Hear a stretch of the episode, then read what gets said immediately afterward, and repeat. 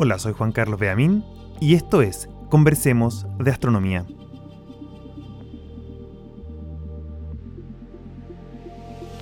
Este episodio es un bonus que rompe un poco el relato sobre la materia oscura, pero es que una noticia tan importante en el mundo de la astronomía no puede esperar a terminar esta serie. Se ha anunciado la detección de un fondo de ondas gravitacionales, una especie de ruido de fondo o una sinfonía si se quiere, debido a las perturbaciones del espacio-tiempo probablemente causadas por las colisiones de galaxias y la futura fusión de sus agujeros negros centrales.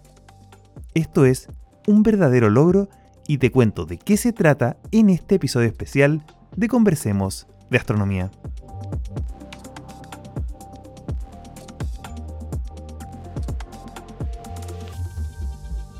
Jueves 29 de junio de 2023, una fecha que probablemente se use en los libros de historia de la astronomía y la física.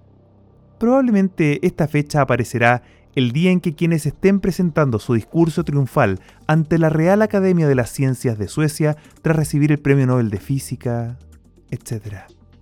Pero, ¿cuál es el descubrimiento? Bueno, el equipo de Nanograv ha trabajado los últimos 15 años para poder medir por primera vez en la historia la presencia de ondas gravitacionales con periodos de años a décadas. Ok, pero ¿por qué esto es interesante? ¿O por qué podría hacerme pensar que en el futuro sea un posible motivo para un premio Nobel? Estas ondas gravitacionales tan largas son muy diferentes a las que se han detectado gracias a los experimentos LIGO y Virgo. Esas relatan las historias de pares de estrellas de neutrones que se fusionan o de pares de agujeros negros con masas unas cuantas veces o decenas de veces la masa del Sol. Pero esto es algo totalmente diferente. Lo que se acaba de detectar es una superposición de incontables ondas gravitacionales provenientes de todas partes del universo. Una de las explicaciones que goza de mayor aceptación es que estas ondas provienen de las fusiones de agujeros negros gigantescos o supermasivos como les llamamos los astrónomos. Estos agujeros negros están en los centros de las galaxias como la nuestra, y cuando dos galaxias colisionan, los agujeros negros centrales comienzan una especie de baile cósmico que cada vez los acerca más y más y con el tiempo se terminan fusionando. Durante el baile previo a su fusión es que se producen estas larguísimas ondas gravitacionales que pueden medir cientos o miles de billones de kilómetros o años luz de distancia. A diferencia de las ondas gravitacionales que habíamos detectado antes, que eran eventos cortos de fracciones de segundos, estas ondas toman años o décadas en pasar. Por esta razón, la colaboración Nanograv tuvo que observar durante unos 15 años el universo para poder dar a conocer estos increíbles resultados. Otra característica del descubrimiento que se ha anunciado es que las ondas gravitacionales provienen de todas partes. Es por eso que se asocia como un ruido, o en palabras más poéticas y sin duda mejor elegidas por parte de quienes trabajaron tan duro todos estos años, una sinfonía de ondas gravitacionales que pueden provenir desde la formación misma del universo. Por el momento, no se pueden analizar o determinar de dónde provienen cada una de las ondas gravitacionales, sino que escuchamos o visualizamos el conjunto de estas. Pero quizás, en el futuro, con nuevos instrumentos y aún más tiempo de observación, quizás podamos determinar de dónde proviene cada una de estas verdaderas armonías o notas musicales del universo. Para poner una comparación, es como ir al teatro a escuchar un concierto cerramos los ojos y la música llega a nuestros oídos. Si no tenemos entrenamiento, quizás nos quedamos con el sonido global, pero si ponemos atención, podemos determinar qué instrumentos están sonando en cada minuto. Eso es lo que se hizo ahora, recibir la melodía general y también determinar cuáles podrían ser los objetos responsables de emitir estas ondas. El paso siguiente sería que fuéramos capaces de determinar cuántos instrumentos de cada tipo están sonando en la orquesta y además en qué lugar están ubicados cada uno de ellos. Y por qué no, analizar la afinación, el volumen, el tono, etc. de cada instrumento por separado. Pero claro, eso requiere mucha especialización, quizás el oído fino del director de orquesta. Bueno, esa especialización es la que se buscará ahora, con más radioobservatorios, mirando el cielo y estudiando el origen de este fondo de ondas gravitacionales. Si estás escuchando este podcast es porque de verdad te gusta la astronomía y quizá te preguntes, ¿las ondas gravitacionales anteriores se detectaron con los mismos instrumentos que este fondo de ondas gravitacionales? O quizás, ¿cómo es que han podido hacer este descubrimiento? Bueno, la respuesta a la primera pregunta es no. Se usaron radiotelescopios, como los que usa el Observatorio ALMA para la detección de esta sinfonía del espacio-tiempo. Aunque en esta ocasión los radiotelescopios están ubicados en Estados Unidos y Canadá, y no observan directamente las ondas gravitacionales, sino que estudian con detalles unos objetos llamados púlsares. Estos son estrellas de neutrones que rotan a velocidades altísimas. Las estrellas de neutrones son los núcleos de estrellas más masivas que el Sol y que tras terminar el combustible en su núcleo explotan como supernovas, expulsando todas sus capas externas y en el centro queda un objeto de unos pocos kilómetros, algo así como el tamaño de la ciudad de Santiago o Buenos Aires, pero más pequeño que la Ciudad de México, pero cuya masa es de unos millones de veces la masa de la Tierra o aproximadamente dos veces la masa del Sol.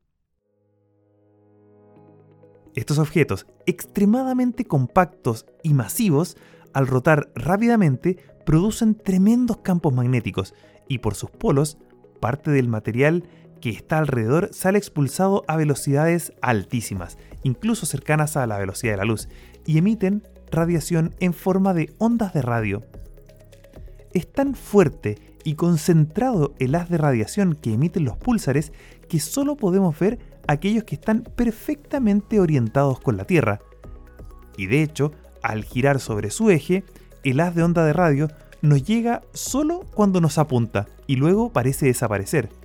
Por esta razón, se le denominaron púlsares, porque en el cielo parecen pequeños pulsos de luz que se repiten de forma muy, pero muy regular. Si te cuesta visualizarlo, podríamos imaginarlo como a un niño jugando con uno de esos láseres rojos y que cada tanto nos apunta directamente a los ojos y tenemos que recordarle lo peligroso que es apuntar con estos objetos a los ojos de las personas. Ah, y solo como una nota al margen, los púlsares fueron descubiertos por la brillante astrónoma Jocelyn Bell, pero las injusticias y el machismo en las ciencias hicieron que el Premio Nobel de Física de 1974 por el descubrimiento de los púlsares se le asignara a su director de tesis, en lugar de ella o de compartirlo, una de las grandes vergüenzas de la astrofísica y las premiaciones de los Nobel. Bueno, resulta que la rotación de los púlsares es tan, pero tan extremadamente precisa y exacta que haría sentir vergüenza al mejor relojero suizo. Usando ese conocimiento, el equipo de Nanograv comenzó hace 15 años a monitorear decenas de púlsares en distintas partes de nuestra galaxia y se construyó una especie de red intergaláctica de objetos perfectamente sincronizados. En estos 15 años de observaciones, las ondas gravitacionales que viajan a través del espacio desplazan a los púlsares en distintas direcciones y velocidades. Y como el pulso de luz se alinea con la Tierra a un ritmo constante, cualquier retraso o adelanto en la llegada del pulso tiene que ser producto de un fenómeno que afecte al objeto que emite la luz. Puedes pensar esto como una máquina que lanza pelotas de tenis, una bola cada segundo. Si acerca la máquina mientras lanza las pelotas, el jugador tendrá que reaccionar más rápido, pues la siguiente pelota se lanzará desde más cerca, mientras que si alejan la máquina, la siguiente pelota llegará un poco después, pues le tomará más tiempo a la pelota recorrer una mayor distancia. Eso es exactamente lo que intentaban medir los científicos. Si los pulsos de ondas de radio de los púlsares se adelantaban o se atrasaban y comparaban las mediciones de los distintos púlsares al mismo tiempo. Para ser más preciso, tomaban distintos pares de púlsares y comparaban una y otra vez los valores. De esta forma, pueden descartar que el movimiento se debiese a posibles planetas u otros objetos cercanos a algún pulsar en específico. Quiero aprovechar de mencionar que no es llegar y tomar datos y compararlos. Por ejemplo, todos sabemos que nosotros viajamos en la Tierra en torno al Sol. Pero en realidad no orbitamos en torno al centro del Sol, sino que al centro de masa de todo el sistema solar. Eso quiere decir que hay que tener en cuenta la fuerza de gravedad del Sol y todos los planetas y sus lunas. Pero en especial el planeta Júpiter porque es por lejos el de mayor masa y el que más mueve al Sol de su centro. Por ende, resultaron cruciales las observaciones de la misión Juno, que está observando justamente al planeta Júpiter desde cerca, que permite tener una precisión en la posición de Júpiter de menos de 100 metros en cada momento de su órbita. Para que te hagas una idea de qué tan impresionante es esto, si el Sol midiera lo que mide el edificio más alto del mundo, el Burj Khalifa, conoceríamos la posición de Júpiter con una precisión cercana al grosor de un cabello humano. Eso era lo que se necesitaba para poder descartar cualquier problema en las mediciones relacionados al movimiento de los objetos en el sistema solar. Bueno, esto y además de muchas otras correcciones como los movimientos normales de los púlsares en su viaje por la galaxia y cualquier otra variable que no esté relacionada con el púlsar mismo. El resultado final fue categórico.